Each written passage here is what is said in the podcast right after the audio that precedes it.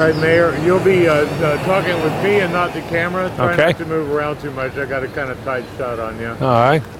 Uh, first of all, uh, tell me your uh, your name and your position. Obviously, you're the Uh, mayor. Yeah, Jim Yarbrough, Mayor Galveston. And uh, Y A R.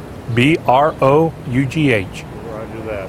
Um, okay, I understand you have a, an announcement to make. Yes, we're getting ready to uh, execute two orders under our emergency uh, declaration.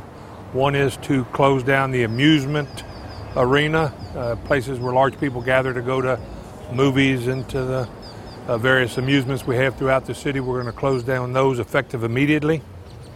The second uh, ordinance or uh, resolution will deal with bars and restaurants. Uh, the ordinance and resolution will close the bar establishments effective this afternoon, and the restaurants effective uh, close of business today.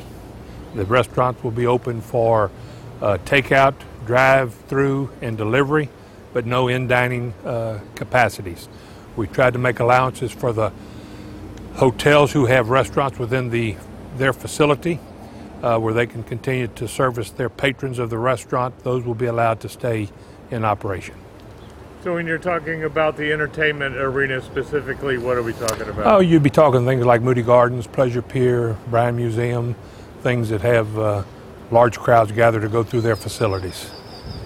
Do you know yet until when this is going to last? How long this is going to last? No, the the uh, at this point they'll last until we revoke it. Uh, obviously, uh, mechanics of getting city council ratification and extensions of some of these orders will take place uh, uh, beginning next week, March 24th, at our meeting of city council. Uh, obviously, uh, we don't make these decisions lightly. We'd like them to be over sooner rather than later, but obviously things are changing so fast and there's so many unknowns. We haven't set a predetermined deadline at this time. I see. Um, any any parting thoughts? Anything that you would like to add? Well, you know, it's it's uh, these these decisions don't don't come lightly. We've uh, not drug our feet, but we've been very cautious in making this decision. Um, we don't want to create more panic than that's already out there in the air. Uh, this is not to create panic.